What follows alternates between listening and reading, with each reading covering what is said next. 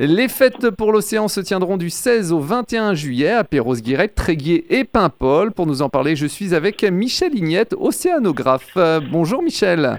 Bonjour. Alors peut-être avant de parler de, de ces fêtes, pouvez-vous nous dire quelques mots sur la conférence qui a lieu ce vendredi sur la protection des récifs coralliens? Il y aura même, je crois, un jeu de plateau. Tout à fait. Alors on a la chance au sein d'Armor Science d'avoir un, réseau important euh, de collègues euh, qui est possible de mobiliser.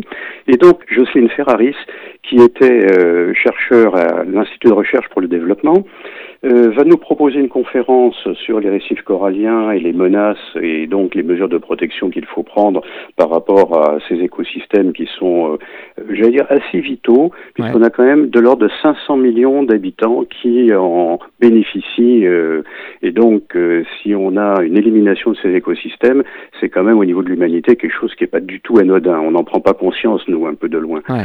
Alors, cette conférence, évidemment, va présenter ces sujets, mais également euh, vers euh, la fin de sa carrière, euh, Jocelyne Ferraris, avec une de ses collègues, a pensé qu'il était nécessaire de se tourner vers les jeunes Mmh. et notamment de faire passer un certain nombre d'informations de manière ludique. Et là, ça s'est traduit par un jeu qui a été d'abord destiné à, à des enfants, puis qui a évolué progressivement. Et on voit en réalité que tout public, y compris adulte, peut euh, vraiment euh, participer à ce jeu. Alors on aura cette chance, c'est que euh, à l'occasion d'une exposition que j'avais eu le plaisir d'héberger à l'aquarium de la Porte Dorée que je dirigeais à l'époque à Paris, euh, on avait fait un tirage grand format Ouais. d'un tapis euh, correspondant donc au plateau euh, de jeu qui normalement est, est un jeu de salon. Oui. Là, euh, c'est un grand format 5 mètres par 3 et euh, au lieu d'avoir des pions qui se déplacent sur le plateau, eh bien ce sont les joueurs eux-mêmes. Donc on espère qu'on aura une active participation du public qui comprendra d'autant mieux euh, les messages que l'on veut faire passer qu'ils se sentent eux-mêmes impliqués. Combien de personnes peuvent, euh, peuvent participer Alors quatre personnes euh, euh, jouent et endossent des rôles complémentaires. Donc il y a pêcheurs, gestionnaires d'aires marines protégées, tourisme, riverains, donc des gens qui ont des intérêts a priori divergents. Et le jeu est conçu de telle manière que pour arriver à gagner, ben, il faut une coopération entre les différents acteurs. D'accord. Là, évidemment, euh, j'espère que ça préfigure le, le fait que euh, bah, tout le monde va se mettre d'accord sur le fait qu'il faut coopérer pour euh, protéger les récifs coralliens, voire des déclinaisons euh, sur d'autres zones géographiques et avoir le même comportement de coopération qui est absolument nécessaire. Ah, on, a plus, on a de plus en plus, hein, de toute façon, de, de jeux coopératifs. Oui, tout à fait. Hein, et moi, je rapproche un peu ça des sciences participatives également, où on voit qu'il y a de plus en plus de gens qui ont envie maintenant de faire quelque chose. Alors, les sciences participatives euh, sont une opportunité. euh, ce genre de jeu à implication aussi. Enfin, oui, on a la chance maintenant que beaucoup de gens ont compris qu'il y a maintenant un vrai, vrai problème auquel on, est amené à faire face, notamment avec le changement climatique. Mais c'est pas la seule euh, problématique qu'il faut prendre en compte. On voit bien à l'heure actuelle que la biodiversité devient un sujet majeur et que d'ailleurs au niveau de l'ONU, euh, les différentes COP qui étaient consacrées au climat et à la biodiversité commencent à converger. Donc euh, on a des problèmes euh, et ils sont tellement importants au niveau planétaire qu'il faut effectivement une coopération de tout le monde, tout pays confondu, toute population confondue. La conférence commence à quelle heure? La conférence donc aura lieu au Palais des Congrès de Perros-Guirec à 18h. À 18h et c'est euh, c'est entrée gratuite pour tout le monde? Entrée gratuite, oui, oui, ça vraiment dans le cadre d'Armor Science, euh, qui est une association de diffusion de la culture scientifique. C'est vraiment euh, un de nos chevals de bataille. Euh, on souhaite vraiment que la culture scientifique soit totalement accessible sans la moindre limite et donc pas de limite financière. Alors maintenant, on va revenir sur euh, les fêtes de l'océan. Je crois que le Lions Club du Trégor sera présent. Alors, c'est même les Lions Club du Trégor qui organisent D'accord. ces, c'est vraiment eux qui sont tout à fait à la manœuvre. bon, il y avait eu un projet plus ambitieux qui était de faire une marche pour l'océan qui aurait dû partir de Perros-Guirec pour aller jusqu'à Saint-Brieuc et les, les gens auraient marché un certain nombre de kilomètres sur le GR34, donc proche de la mer, pour montrer leur engagement. Bon, euh, on est quand même une année très particulière malheureusement, et donc euh, finalement concrètement ça n'a pas été possible de l'organiser. Mais euh, les Lions Club du Trégor se sont dit que c'était quand même dommage d'avoir programmé dans les villes étapes un certain nombre de choses et d'avoir mobilisé des partenaires, et que malheureusement ça puisse pas se tenir.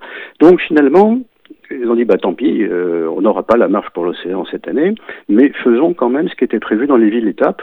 Et donc euh, les associations qui avaient donné leur accord pour euh, participer donc à ce qu'on appelle le village bah, donnent suite et donc on aura, je pense, trois opportunités là, que ce soit Perros-Guirec, Tréguier et Paimpol, pour parler de la problématique de protection de l'océan et puis plus largement, bon, des, je, je prends une, un exemple exemple, une association comme Vive Armor euh, Nature euh, parlera plus largement des actions qu'il mène euh, sur tout le département et que ce soit sur le domaine maritime mais également à terre. Alors, c'est surtout les problématiques de pêche à pied qui vont être mis en exergue dans le cadre de Fête pour l'océan, mais bien entendu, les animateurs qui seront là sont tout à fait susceptibles de répondre sur toutes les activités que Vive Armor Nature entreprend. Hmm. Il y aura, il y aura beaucoup d'associations présentes? Oui, oui, oui. Alors euh, bon, euh, je vais pas faire une liste exhaustive parce que ça, ça varie un peu, mais euh, on aura la Ligue de protection pour les oiseaux. Mmh. on aura, alors ça c'est à mon avis très important, la SNSM, hein, bon la Société nationale de sauvetage en mer, qui va pouvoir renseigner les gens sur des erreurs à ne pas commettre, hein, puisqu'il est bien évident que ce qu'on souhaite tous, c'est que la SNSM n'ait besoin de sortir que pour les exercices. Bon, malheureusement, ils sont sollicités euh, pour des cas euh, potentiellement graves. Bon, donc, euh, si des mesures de prévention peuvent améliorer les choses, eh bien, bien entendu, la SNSM sera là pour donner des indications. Je pense que c'est très important. Alors, au niveau d'Armor Science, euh, nous, on sera présent de deux manières. D'une part, avec euh, une exposition sur les animaux marins en bande dessinée. Mhm. Et donc, ça, c'est en partenariat avec les éditions Bambou, éditeurs de cette euh, série de, de, BD. Et puis, on aura un atelier découverte du plancton. Alors, ça, c'est quelque chose qu'on fait assez régulièrement.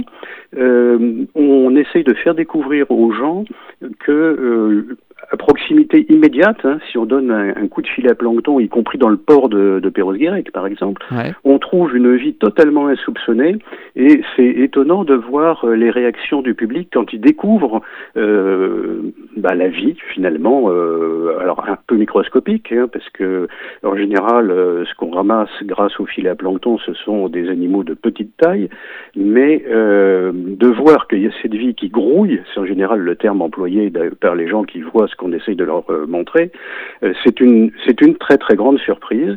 Et puis à partir de là, bah, évidemment, ça permet d'entamer un dialogue, c'est-à-dire que on a créé la surprise et on a des questions euh, tout à fait inattendues qui parfois s'éloignent de la problématique du plancton. Ça a été initié dans le cadre de cette démonstration du plancton, mais ça peut aller beaucoup plus loin. Moi, je ne vous cache pas que j'ai regardé un peu le temps de parole consacré à répondre aux questions et je réponds beaucoup plus sur les problèmes de changement climatique en réalité que sur le plancton lui-même parce que c'est un sujet qui préoccupe les gens, mais par le plancton on peut y venir très naturellement. Alors on aura l'APEX, hein, l'association euh, donc de protection et d'études euh, des célaciens, donc les célaciens, euh, raies, requins et chimères. Alors les chimères, les gens savent pas trop ce que c'est. Donc c'est tous ces animaux qu'on appelle poissons cartilagineux, hein, par opposition aux poissons osseux. Et il se trouve que euh, l'APEX a commencé euh, ses travaux euh, sur le requin pèlerin, qui est un requin qui filtre le plancton, ce qui est quand même assez étonnant. Mais ça nous ramène donc à, ce que nous on peut dire évidemment avec l'atelier découverte de plancton. Mais maintenant ils étudient la problématique du requin taupe, hein, qui est un requin qui a été très menacé. Il y avait une pêche traditionnelle à l'île Dieu sur le requin taupe, et puis bah, les quotas ont réduit, réduit La flottille de pêche, évidemment, a diminué considérablement, s'est reconvertie vers d'autres secteurs. Et puis, bah, il y a quelques années, quota zéro, donc il n'y a plus de pêche requin taupe. Et là, on a l'impression, en tout cas sur la côte du Trégor, que euh, on revoit des requins taupes. Mm. Euh, ça a un peu défrayé la chronique. Encore d'ailleurs très récemment, hein, il y a un plongeur en apnée au Triago là qui a filmé un requin taupe qui venait euh, voir un peu, j'allais dire, ce qu'il faisait. Ils sont pas dangereux les requins taupes. Hein. Non, alors on a cette chance euh, sur la côte bretonne, on n'a jamais eu d'accident. Euh, alors on peut avoir des accidents évidemment quand on pêche un animal. Hein, C'est quand même des animaux qui ont des dents euh, assez sérieuses.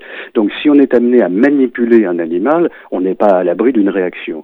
Mais euh, quand il n'y a pas d'interaction euh, négative, il n'y a aucun problème. Donc il y a des gens qui les ont vus en plongée, des gens qui les ont vus autour du bateau, et pour l'instant il n'y a absolument eu aucun problème. Donc on a cette chance à la fois d'avoir des animaux du haut de la chaîne alimentaire présents, ce qui est un bon signe de bon écosystème en, bon état. Hein, donc euh, on, on a vraiment des signaux positifs. Un certain nombre de gens qui se posent la question euh, de la présence des phoques, euh, notamment au cette île, eh ben, cette présence est un témoignage du bon état écologique du milieu. Donc c'est vraiment des, des, choses intéressantes à souligner parce que sur euh, la côte de Granit Rose, on a un écosystème absolument exceptionnel hein, au niveau marin et donc bah, tant mieux profitons-en et protégeons-le. Alors on l'a évoqué euh, tout à l'heure, euh, les animaux marins en BD. Euh, jusqu'au 31 août, la bibliothèque municipale propose donc cette exposition en partenariat donc avec Armor Science, mais aussi l'aquarium marin de Trégastel. Tout à fait, tout à fait. Alors ça, ça vient d'une idée de Barbara Rochingan quand on a parler de cette exposition, à un moment donné, presque en, plaisantant, elle m'a dit est-ce qu'on pourrait pas mettre un petit aquarium? Et puis elle m'a avoué après qu'elle pensait à un bocal à poisson rouge. Bon, comme effectivement euh, dans mon métier j'étais amené à travailler euh, dans des aquariums, ça tombait pas trop mal. Et du coup, euh, je lui ai proposé qu'on aille évidemment beaucoup plus loin et que on voit avec l'aquarium marin de Trégastel s'il était possible qu'il y ait la mise à disposition d'un aquarium qu'on avait déjà utilisé dans une exposition précédente à la galerie du Dourven et la réponse a été très favorable. Et là, donc, on a effectivement un aquarium de présentation. Et euh, Barbara Rochingan m'a dit que que ce soit au niveau du public ou du personnel, euh, apparemment, c'est quelque chose qui est très apprécié. Donc, euh, ce partenariat avec l'aquarium marin de Trégastel, évidemment, est quelque chose qui nous réjouit et qui amène cette touche de, de vivant dans un établissement où, qui est consacré à la lecture. Et donc, c'est un complément qui est tout à fait intéressant.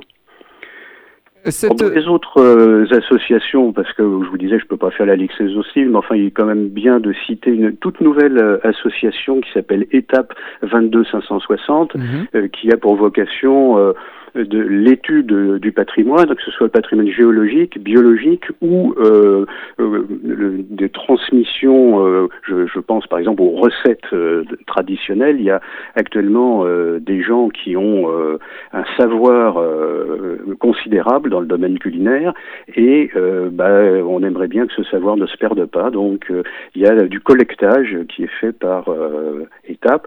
Bon, une association que vous connaissez bien qui fait beaucoup d'animations sur euh, l'estran Escapade Glace sera présent mhm. pour euh, présenter aussi euh, ce qu'ils voudront faire, de même que les ateliers Terra Maris et Umami de Lannion. L'Argentilès sera présent aussi, donc ça c'est une opportunité évidemment pour les gens de, de voir un, un équivalent vieux gréement, hein, puisqu'on sait que c'est une reconstitution, mais enfin, je crois qu'il est très emblématique à Perros-Guirec, donc cette présentation est une très bonne chose. Natura 2000, alors là, on n'est pas sur une association, on est sur de l'institutionnel, mais c'est vraiment bien que Natura 2000 puisse faire passer des messages, notamment à destination des plaisanciers, hein, sur les comportements euh, à éviter éventuellement. Euh, bon, chose évidemment très importante puisque c'est Lions Club International qui organise cette manifestation. Bah, évidemment, ils sont très présents pour euh, évoquer les différents sujets qu'ils sont amenés à traiter. Et ça, je pense que c'est tout à fait euh, sympathique. Et puis, bon, il y aura de l'animation un peu traditionnelle, euh, petite restauration, des groupes musicaux. Donc, vraiment des. Je, je pense que les gens qui auront la, la, chance de pouvoir être présents auront des possibilités multiples et de passer sans doute tout l'après-midi. C'est un été très... on espère accueillir beaucoup de monde à Perros-Guirec, donc à l'esplanade de la douane. C'est un été qui est très chargé pour Armor Science. Oui, oui. Alors, on a cette chance, c'est-à-dire que là, bon, on sort enfin de cette période de confinement où on a été amené à, a finalement changé notre mode euh, de travail. Hein. Les conférences qu'on essayait de euh, mettre en place, eh ben, on les a fait euh, en visio, qui a des avantages et des inconvénients. Hein. On est en train de, de, de mesurer un peu ce qui a été fait et, et, on se pose un petit peu la question de savoir si finalement une formule un peu hybride serait pas intéressante parce que on a été très très étonné d'avoir des connexions depuis les États-Unis. Je crois qu'il y a même eu une connexion depuis le Japon. Enfin bon, il est évident que c'est des gens qui n'auraient pas bénéficié euh, des conférences compte tenu de l'éloignement géographique. Et là, de le faire en vision, ça a permis effectivement que des, gens euh, puissent participer et même interviennent. Hein, euh, il y a eu des questions qui ont été posées.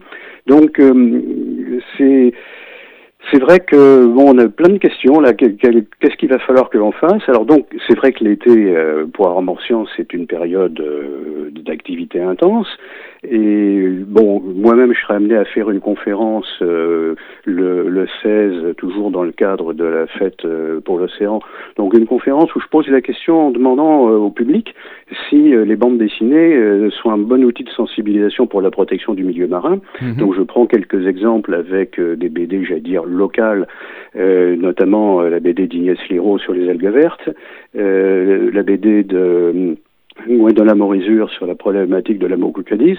Donc on est vraiment sur des sujets euh, malheureusement euh, locaux et évidemment sur des atteintes à l'environnement.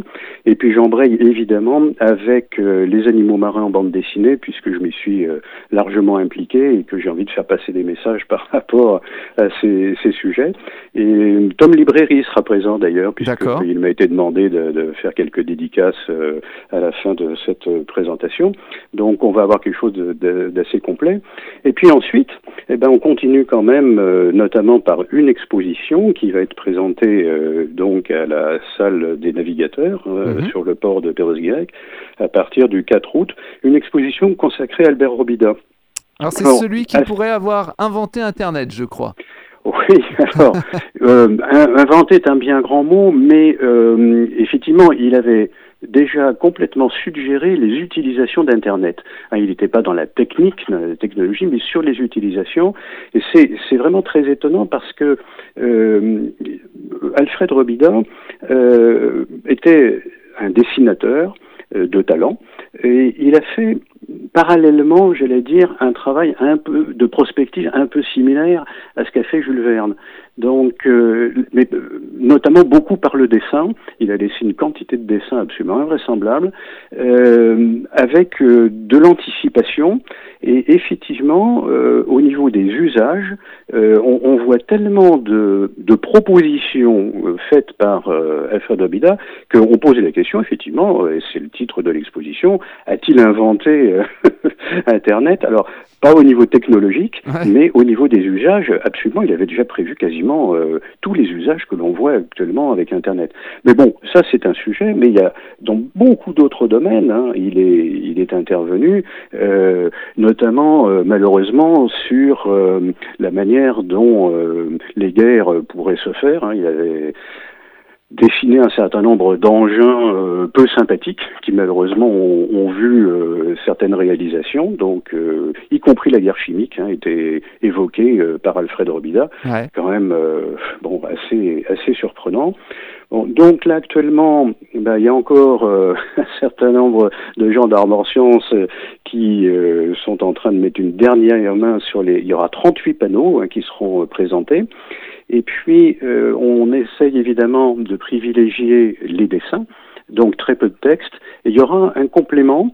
Euh, là encore, c'est une euh, opération qui a été menée par certains membres d'Armand Science, qui a été de créer un nouvel outil euh, qu'on a appelé pompeusement le guide expo, mais qui permet euh, aux gens équipés d'un smartphone d'avoir euh, des informations complémentaires, d'une part en audio, et à ce moment-là c'est l'équivalent d'un audio guide, mais également avec des images, voire des vidéos. Donc bah, cet outil sera un complément. Donc, bien entendu, euh, on ne peut que suggérer euh, aux visiteurs de venir avec leur smartphone, éventuellement avec les écouteurs, c'est encore mieux. Sinon, je pense qu'on pourra en mettre à, disposition.